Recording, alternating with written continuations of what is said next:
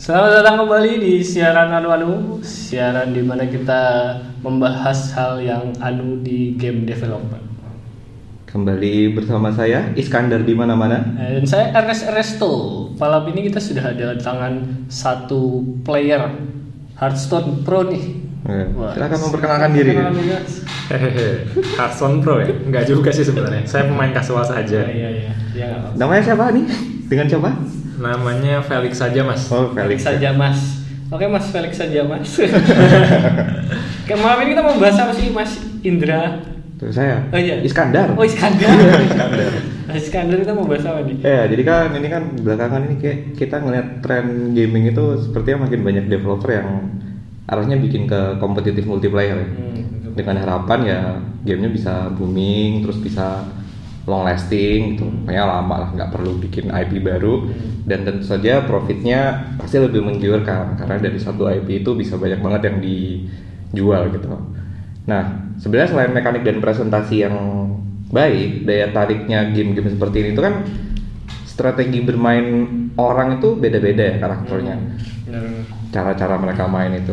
Nah itulah yang sebenarnya mau kita bicarakan malam ini tuh eh, yang menjadi challenge terbesar dari game developer itu gimana caranya bikin game-game yang khususnya di competitive multiplayer ini ya bisa tetap balance untuk semua tipe player. Itu yang mau kita bahas. Balancing. Balancing, game balance. Mas udah pernah bikin multiplayer game? Jangket pak.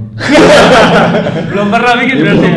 Belum Ya, awal kita ngajak playernya ya, pengen cari tahu. Ya dari player dari tuh perspektif player, tapi ya Kita, udah ada materi-materi sih. ya yang agak-agak sotoy-sotoy. Agak soto-soto ya. Kita Iya. emang belum pernah bikin juga. ya kita kan belum pernah bikin nah ini jadi yang pertama pokok bahasanya adalah sebenarnya eh, kalau dari mungkin dari perspektif kita sendiri aja ya sebenarnya game game balance itu yang seperti apa sih karena kayaknya masih banyak orang yang juga masih eh, apa ya salah kaprah gitu loh antara balance di dalam game dengan eh, depth tingkat kedalaman dalam sebuah game game gimana Felix Mas aja Waduh, topiknya susah nih ya. Ini. Game balance ya. Hmm, kalau balance dalam game ini menurut saya hal yang cukup tricky juga ya, karena eh, saya rasa de- bahkan developer pun ketika mendesain suatu game eh, mungkin pada awalnya nggak bisa benar-benar nggak nggak expect game benar-benar balance seperti yang mereka harapkan karena eh, waktu contohnya di case Clash Royale mungkin Hmm. mereka mendesain game sedemikian rupa tapi ketika dan mereka mungkin berpikir sudah balance tapi ketika mereka rilis game tersebut player tetap bisa saja menemukan eh, cara-cara bermain yang mereka tidak expect dan eh, hal itu membuat gamenya menjadi dirasa tidak balance hmm. jadi kalau game balance itu eh, pada akhirnya eh, adalah suatu proses yang memang bakal terus dilakukan oleh develop, developer Hmm. uh, selama memaintain game tersebut. Jadi hampir nggak ada sepertinya game uh, yang begitu rilis tuh langsung benar-benar balance. Hmm, tapi supaya apa dikasih repot-repot nggak balance lagi Tentunya supaya player senang sih. supaya balance apa? Karena kalau playernya, karena uh, let's say sebenarnya game itu bisa dibilang nggak balance. Hmm. Tapi ketika playernya nggak ada yang protes, berarti nggak ada nggak ada yang menjadi Gak ada yang main. Gak ada yang protes. Tentunya tentunya ada yang main, tapi nggak ada yang protes nih. Berarti uh, secara feeling player merasa gamenya balance. Hmm. Walaupun itu mungkin bukan bu- uh, it might not be the case gitu. Siapa tahu sebenarnya gamenya nggak terlalu 100% balance, tapi ketika selama player masih uh, bisa mentoleransi ketidakbalancean ini Hmm. yang mungkin tidak terlalu jauh, itu tidak masalah Hmm. mungkin kalau dibilang game yang benar balance itu eh, seperti catur kali ya. Catur itu dari pihak kedua belah pihak itu eh, mempunyai unit yang sama, Hmm. benar sama persis. Jadi Hmm. kayak modalnya tuh resource sama. Hmm. Eh, nah tapi saya pernah baca itu kalau misalkan eh, bayangkan sebuah game fighting, Hmm. semua karakternya tuh movementnya sama. Hmm. Movementnya sama. Oke. Eh, katakanlah kalau kalau kita main game fighting zaman sekarang, semua karakter tuh pasti berbeda-beda. Ada yang bela dirinya karate, ada yang kungfu, Hmm. ada yang pencak silat, Hmm. ada yang apa. Nah, bayangkan semuanya itu pencak silat.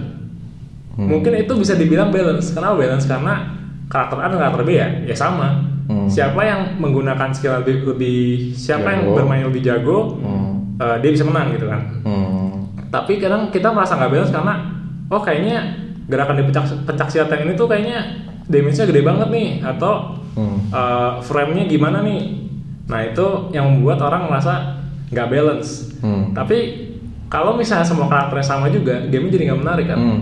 Tapi sebenarnya in essence berarti kalau yang dari tadi disebutkan itu bahwa eh, tujuan utamanya dari balancing sebuah game itu supaya orang-orang yang dengan skill set yang sama, maksudnya kalau kita main nih, kita punya skill yang sebenarnya sama nih, tapi kita punya pilihan yang beda-beda, tetap bisa berasa eh, apa ya, tidak berat sebelah gitu.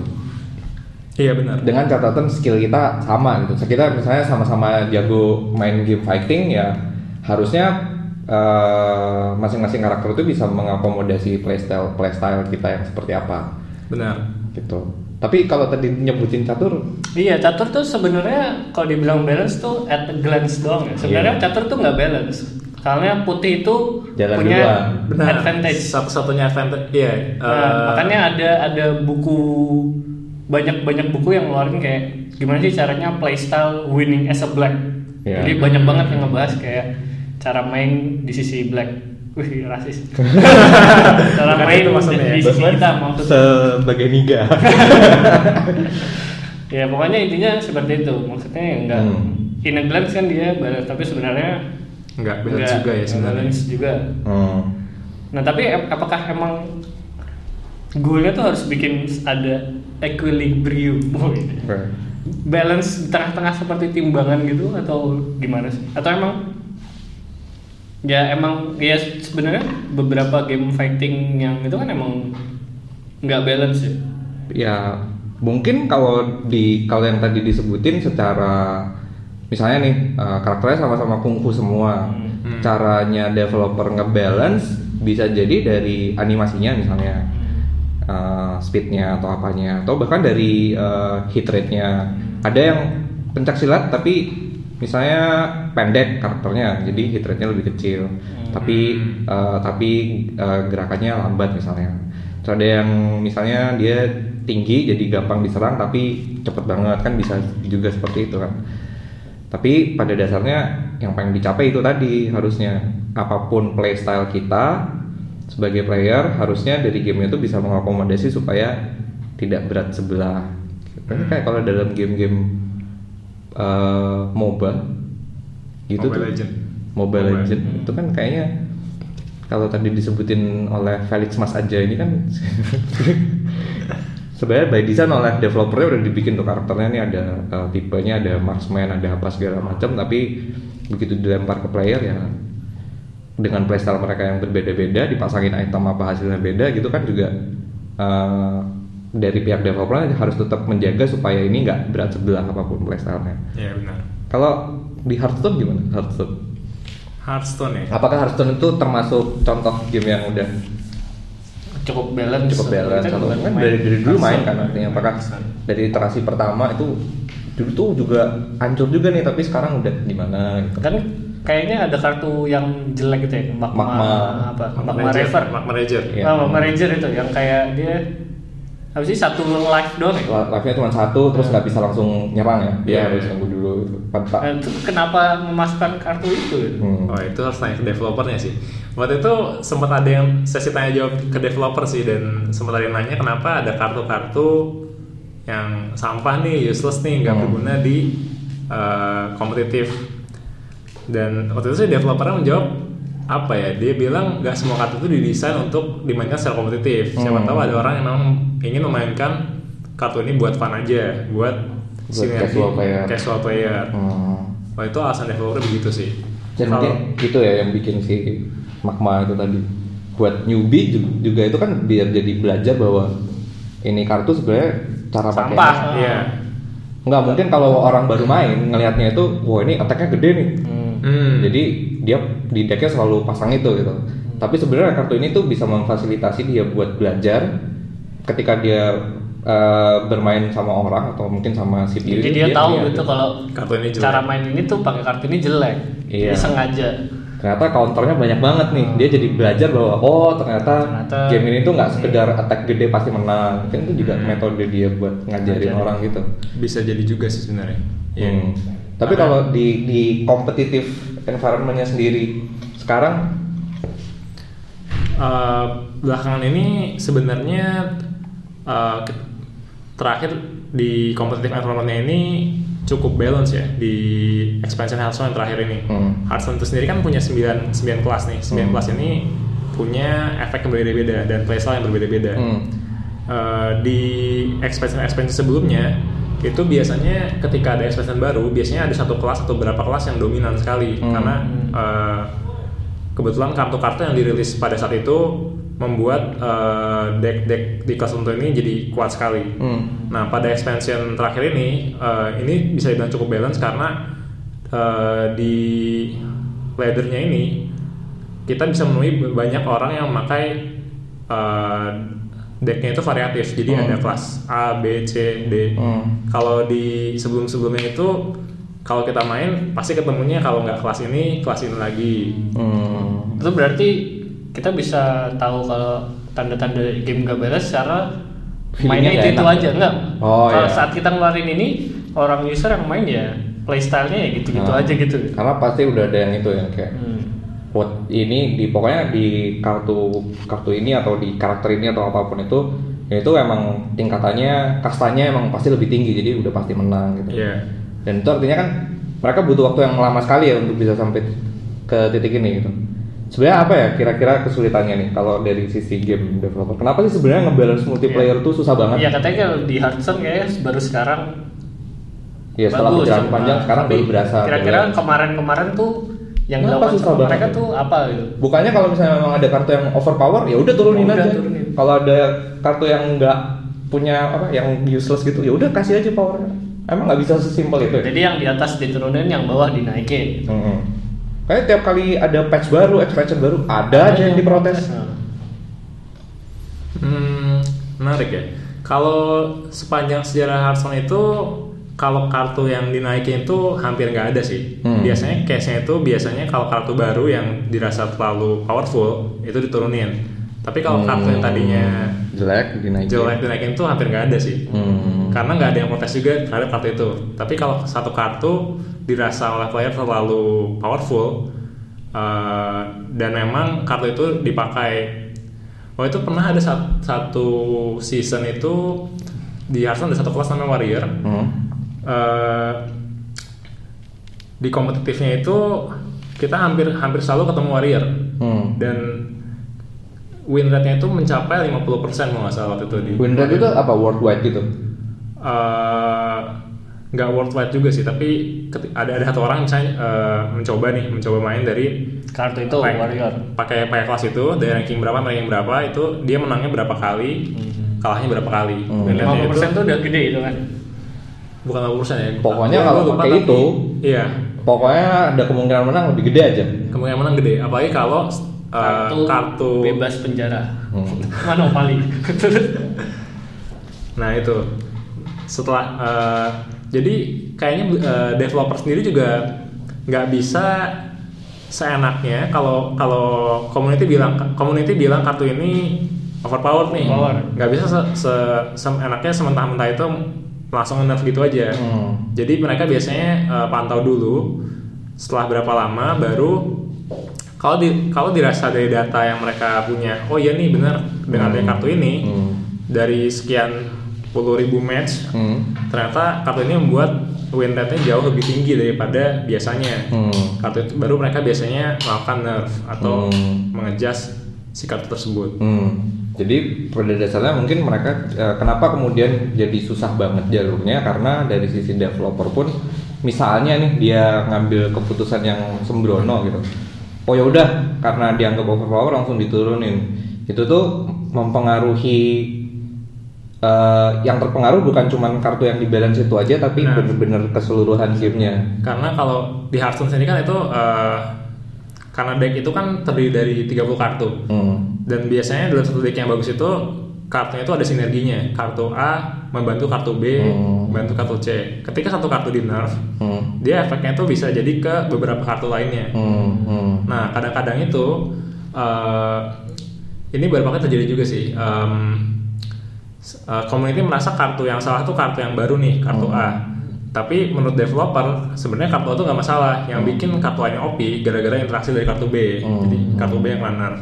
Jadi kadang-kadang balancing dari developer pun tidak menyenangkan, eh, tidak membuat semua orang senang Hmm. kadang-kadang nggak make sense gitu loh kadang-kadang eh, merasa player merasa kenapa yang bermasalah kartu ini tapi yang di nerf itu kartu ini Hmm, hmm.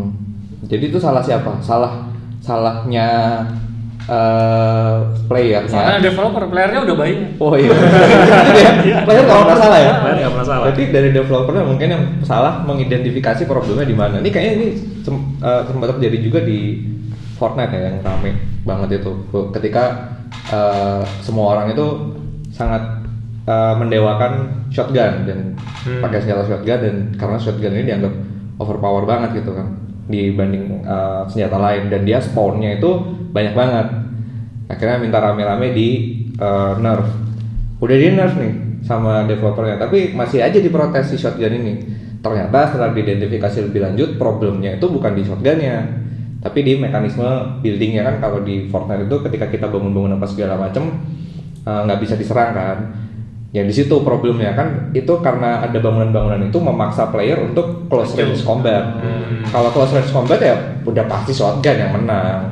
Itulah akhirnya yang belakangan sama Epic Epic Games yang ditweak adalah ya formula bikin bangunannya itu dan mereka bikin senjata baru ada rocket launcher itu yang emang bisa nembus bangunan itu. Jadi bisa mengakomodasi juga player-player yang memang sukanya jadi sniper atau apa gitu Tapi habis itu pasti diprotes lagi. pasti ada aja nggak bakal kelar ya mungkin seperti yang tadi disebutkan Felix Masnya aja ini bahwa proses balancing game itu adalah proses yang berkesinambungan gitu loh Iya. karena keseimbangan yang hakiki itu tidak ada sekali dicapai, sulit sekali ya Mungkin seperti poligami ya.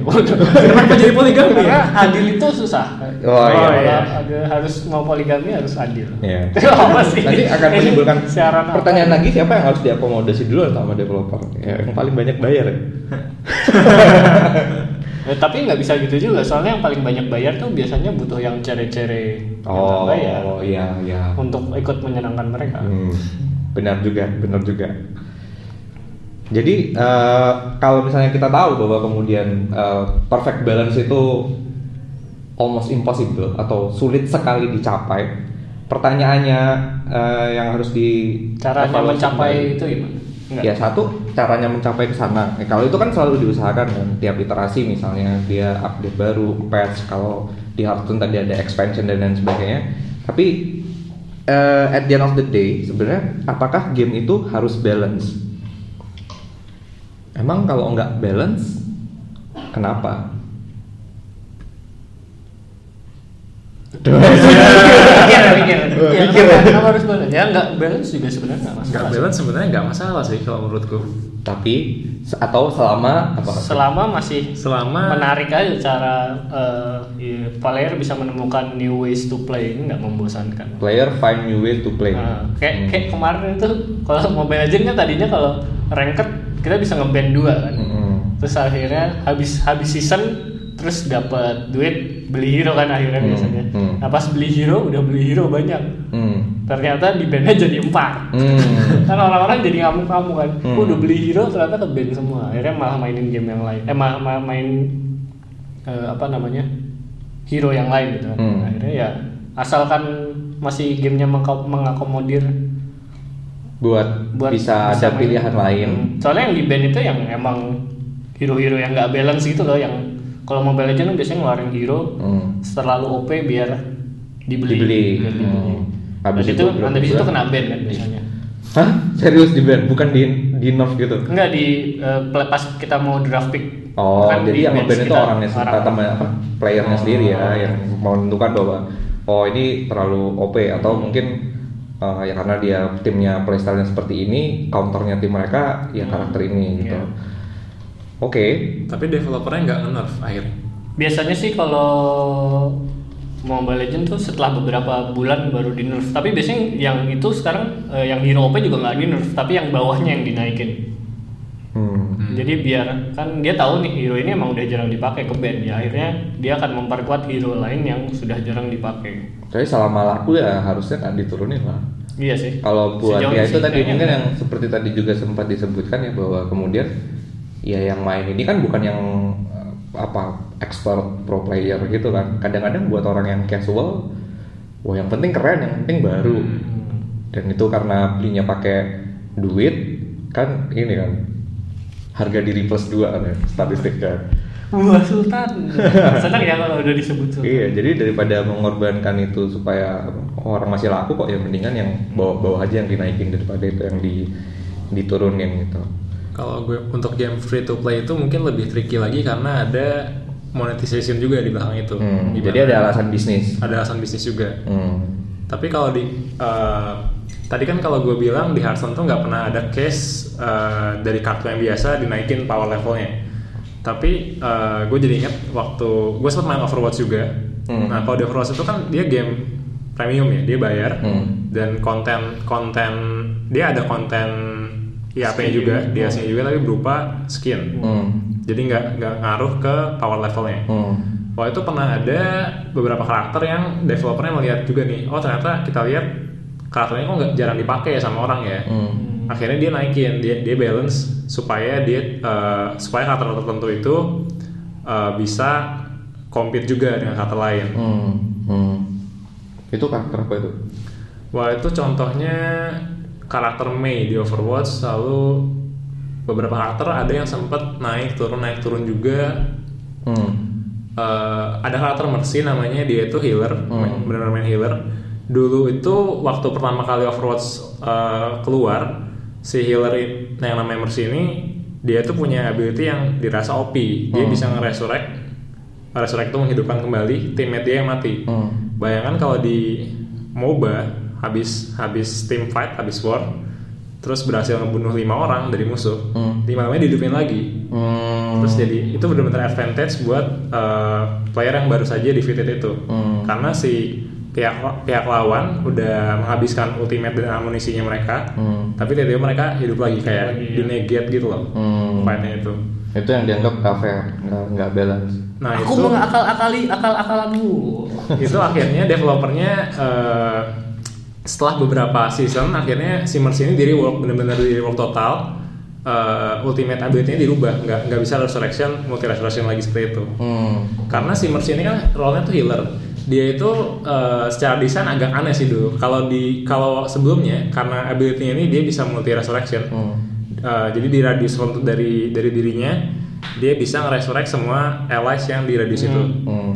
nah jadi playstyle-nya itu waktu awal-awal waktu awal match dia bakal heal teman-teman ini Hmm. tapi begitu ultimate dia penuh dia tuh bakal sembunyi Oh. dia bakal sembunyi karena kalau dia muncul dia pasti bakal jadi target Hmm. Dia bakal sembunyi sampai tem jadi itu agak kontradiktif gitu agak eh, apa ya dia healer, Healer kalau sembunyi. tapi Iya. dia nggak mengheal temennya dia Ah. justru strateginya tuh Nungguin mati. nungguin kok. mati baru dihidupin lagi Hmm. jadi akhirnya developer juga sadar ini aneh juga ya dia pikir healer tapi Hmm, hmm. eh, cara mainnya begini gitu Hmm. itu nggak nggak nggak nggak intended sebenarnya Hmm. Nah akhirnya sekarang sudah dirubah dan dia jadi lebih balance sih dirasa menurut player juga. Hmm, ya itu sih mungkin kalau dari prinsip desain game itu sendiri kan sebenarnya dalam hal eh, yang kompetitif kompetitif gaming itu ya biasanya dari game designer itu akan menentukan dulu nih kelas-kelas tiernya gitu kan dari yang paling atas ada misalnya god tiernya dan paling bawah eh, garbage yang emang sampah banget gitu. Nah biasanya proses balancing ini eh, goalnya itu tuh sesimpel jangan sampai ada yang god tier yang kalau ada dia udah pasti menang semua.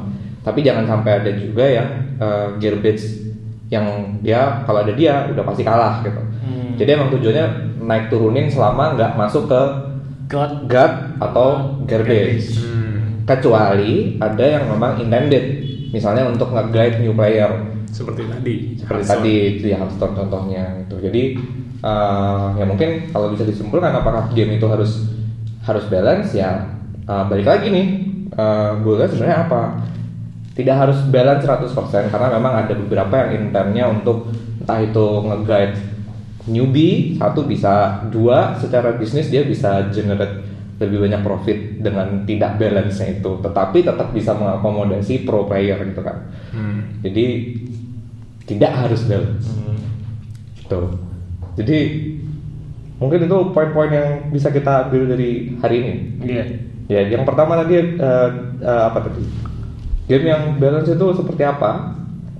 Eh, game yang balance itu intinya bukan game yang harus eh, fair buat semua orang, tetapi game yang bisa mengakomodasi playstyle masing-masing eh, tipe karakter Yang berbeda-beda. si- Iya, yang berbeda-beda ini. Intinya kita memberikan pilihan buat player. Eh, terus kemudian yang kedua, kenapa sih sebenarnya ngebalance itu susah banget? Karena kalau dari perspektif developer itu tuh sebenarnya eh, itu tuh nggak sesimpel ketika satu variabel dirubah, biasanya ini akan berimplikasi ke variabel-variabel yang lainnya gitu, yang mungkin eh, terlihat nggak ada hubungannya seperti yang tadi disebutkan satu kartu ini bisa mempengaruhi eh, satu Kartu deck, ya, Iya. gitu-gitu kan. Kartu Jadi lain mesti hati-hati gitu karena ketika dia salah salah identifikasi problem yang ada ya malah makin kacau gamenya keseluruhan gitu. Dan yang ketiga tadi apakah game harus balance? Ya balik lagi. Tidak, tidak tidak harus. tidak harus. Karena memang eh, ada hal-hal yang harus diakomodasi dari si game developer itu untuk keberlangsungan si gamenya itu sendiri. Untuk berlangsungan kantor game dia. kantornya supaya bisa tetap gajian tiap bulan. Salah satunya kan seperti itu. Benar sekali itu. Nah ini mungkin sebagai penutup nih dari masing-masing. Eh, lagi main game apa, apa atau pernah main game apa sih Eh, yang apa ya? Menurut kalian se- sebenarnya balancingnya udah baik atau ini game bisa lebih baik kalau diapain? Gitu. Hmm. Jadi Felix Mas aja aja. Oh ya silakan. Ernest dulu mungkin. Wah ini tunjuk-tunjukkan Kalau saya sekarang lagi main Octopad. Octopad. Nah, Octopad. nah, Single player, tapi- single player. Single player ya. Hmm. Tapi kalau Octopad itu kan eh, sukanya balance-nya karena dia 8 karakter terus ada 8 role yang berbeda-beda gitu kan. Hmm. Dia tersebar di satu dunia dan misalkan kita start eh, dan 8 orang itu tersebarnya di taruhlah di world map-nya lingkaran gitu. Hmm. Jadi bayangin ada 8 orang di lingkaran gitu. Hmm. Nah dari misalkan dari poin yang paling atas si karakter A dan poin yang paling bawah karakter D itu dia role-nya sama gitu. Hmm. Dan dari Octopath ini kan kita ngerekrut sesuai perjalanan kita startnya dari mana. Hmm. Jadi 8 itu ada empat role yang mirip-mirip lah. Hmm. Dan dari setiap kita jalan ke empat arah itu misalkan kita dari paling atas jalan ke eh, lingkaran tuh ke bawah gitu ya. Hmm. Kita akan ngerekrut empat orang yang eh, Ininya mirip-mirip. mirip ah, enggak beda pasti beda soalnya yang beda yang mirip itu opposite direction gitu Oh, oke. jadi yang atas sama bawah yang kanan tuh sama kiri. kiri. Jadi Hmm. akan akan gitu. Balancingnya sih kayaknya sih oke ya. Kalau Hmm, tapi akan lebih baik kalau? Kan lebih baik kalau nggak tahu belum tamat sih. Tapi tiap karakter emang dia kekuatannya ada yang lemah banget gitu sih yang ka- karakter support gitu sih. Hmm, Nah, lah akan lebih baik dari mana ya belum tahu karena kan single player dan story banget ya. hmm, hmm. jadi ya udah gitu doang. Ya udah, gitu aja. mau pengen nyeritain bahwa Octopath Traveler tuh Iya, balancingnya bagus. balancingnya- Balancingnya kalau menurut menurut saya sih oke karena itu tadi peletakan karakternya. Hmm. Felix Mas aja? Apa ya? Hearthstone mungkin ya. Oke, Hearthstone. Ya, kamu mainnya Hearthstone. Gimana kalau Hearthstone? Em, kalau saran supaya lebih balance lagi belum tahu sih ya. Tapi eh, saya coba bandingkan dengan game kartu lainnya. Jadi Hmm. Gio. Apa eh, Bukan. ini, Capsa. Capsa banting. dibandingkan Capsa Banting, Hearthstone ini bukan bukan bukan Capsa Banting. Jadi ada ada game yang sebenarnya mirip banget sama Hearthstone, mungkin Hearthstone KW kali ya. Dia dia Spellstone. Bukan. Ada game namanya Shadowverse. Dia tuh Oh, Hearthstone iya, iya, tapi iya. yang, yang Tapi bikin wibu. eh, wibu. Oh wibu ya. Jadi jadi begini. tapi Jepang nih. nah si Wibu ini, oh bukan. Nah, kalau si Hearthstone ini, tadi kan kalau di di catur tuh ada ada permasalahan di eh, first first player advantage kan. Hmm. Nah, Nah, di Hearthstone di Hearthstone juga dia ngebalance ini dengan satu cara. Eh, first player itu starting handnya cuma tiga kartu, hmm. Second Mananya player tuh beda? Second Oh. mananya juga beda. Jadi uh, Hearthstone ini kan di awal di awal match dia punya satu, masing-masing player punya satu resource. Hmm. Nah, si player kedua ini di tangannya bakal dapat uh, satu satu kartu yang fungsinya itu menaikkan resource resource point dia by by satu. Hmm. Jadi itu tuh bisa dipakai untuk uh, mengcounter uh, first player. Iya. Mengcounter first player. Jadi Oke. first player first player itu kan um, gimana ya jelasinnya? First player itu kan jalan duluan. Hmm. Terus kayak untuk beberapa turn ke depan tuh second player tuh harusnya lebih defensif. Hmm. Si si player pertama yang ofensif. Hmm. Hmm. Nah, dengan ada tambahan satu kartu ini yang buat naikin resource-nya dia, Hmm. di turn ke uh, di- dia tuh lebih fleksibel ketika ketika turn berapa nih dia tuh bisa kartu, menggunakan kartu itu untuk memainkan kartu yang resource lebih tinggi lagi dari uh, resource dia saat itu misalkan di turn 3 dia cuma punya 3 resource Hmm. nah dia bisa mainkan kartu yang harusnya cuma dia bisa mainkan di turn 4 Hmm. dengan menggunakan resource point tambahan itu Hmm. Harusnya gimana terus? harusnya itu kan itu cuma bisa di turn 4 jadi ini kayak tambahan satu satu Jadi walaupun dia jalan kedua nggak rugi-rugi amat soalnya dia punya tambahan resource. Punya tambahan resource, Gitu. Itu udah disampaikan ke Blizzard. Siapa Nah, tahu. itu, itu, Nah, itu, emang itu, gitu. itu cara ngebalance nya Oh, itu cara cara ngebalance-nya. cara Oh, ngebalance kirain- first player oke. advantage. Terus yang wibu nggak balance ini? nah jadi kalau yang yang Wibu nggak balance sih. Hearthstone tadi itu kan udah pasti ya si si second player itu dapat tambah satu resource Iya. kalau di game Shadowverse ini tambahan resource ini berupa eh. Evolu- evolution point evolution point Hmm, jadi ada mekanik tambahan. ada mekanik tambahan dan mekanik tambahan ini eh, nggak bisa diukur cuma tambahan satu resource doang jadi actually resource yang dia dapat as second player itu bisa value bisa jauh lebih dari ini Hmm. jadi kadang-kadang tuh player merasa justru lebih eh, advantage menjadi second player itu jauh lebih tinggi daripada first player Hmm. Oke oke. Jadi sebenarnya sarannya lebih buat Shadowverse. Kenapa begitu? sarannya lebih buat Shadowverse tapi kelihatannya kebanyakan player nggak protes sih masih masih banyak Masih orang enjoy aja. iya Mungkin uh, Felix Masnya aja belum nemu playstyle-nya itu kali. bisa jadi sih mungkin mu- mungkin marketnya memang bukan untuk saya Bisa jadi. Tapi tidak mau mengaku ya. Saya bukan kalau Mas Saya- Iskandar. Mas Iskandar. Kalau saya apa ya? Mungkin yang terakhir berkesan itu ya si Zelda Breath of the Wild. ya. Single player juga Single kan. player juga. Udah menjadi game of the year di mana-mana. Sebenarnya itu hampir nggak ada yang diprotes. Cuman satu aja gitu proses balancingnya dia bahwa kemudian em, ya di satu sisi jadi si Zelda ini sebenarnya kan banyak banget aktivitas yang bisa kita lakukan kan. Nah, activity-activity ini memberi reward kita jadi semakin powerful. Efeknya apa? Ketika kita uh, ngejalanin raja terakhir. activity-activity yang Pas udah lawan banyak ini, Hmm. pada saat lawan bos terakhir itu jadinya gampang banget. Jadi em, apa namanya? Tingkat kesulitan si enemy itu sebenarnya tidak ikut growing sesuai dengan growth karakter kita itu. I wish uh, di level-level akhir end game-nya itu bisa lebih Lebih challenging. Lebih gitu. challenging, ya.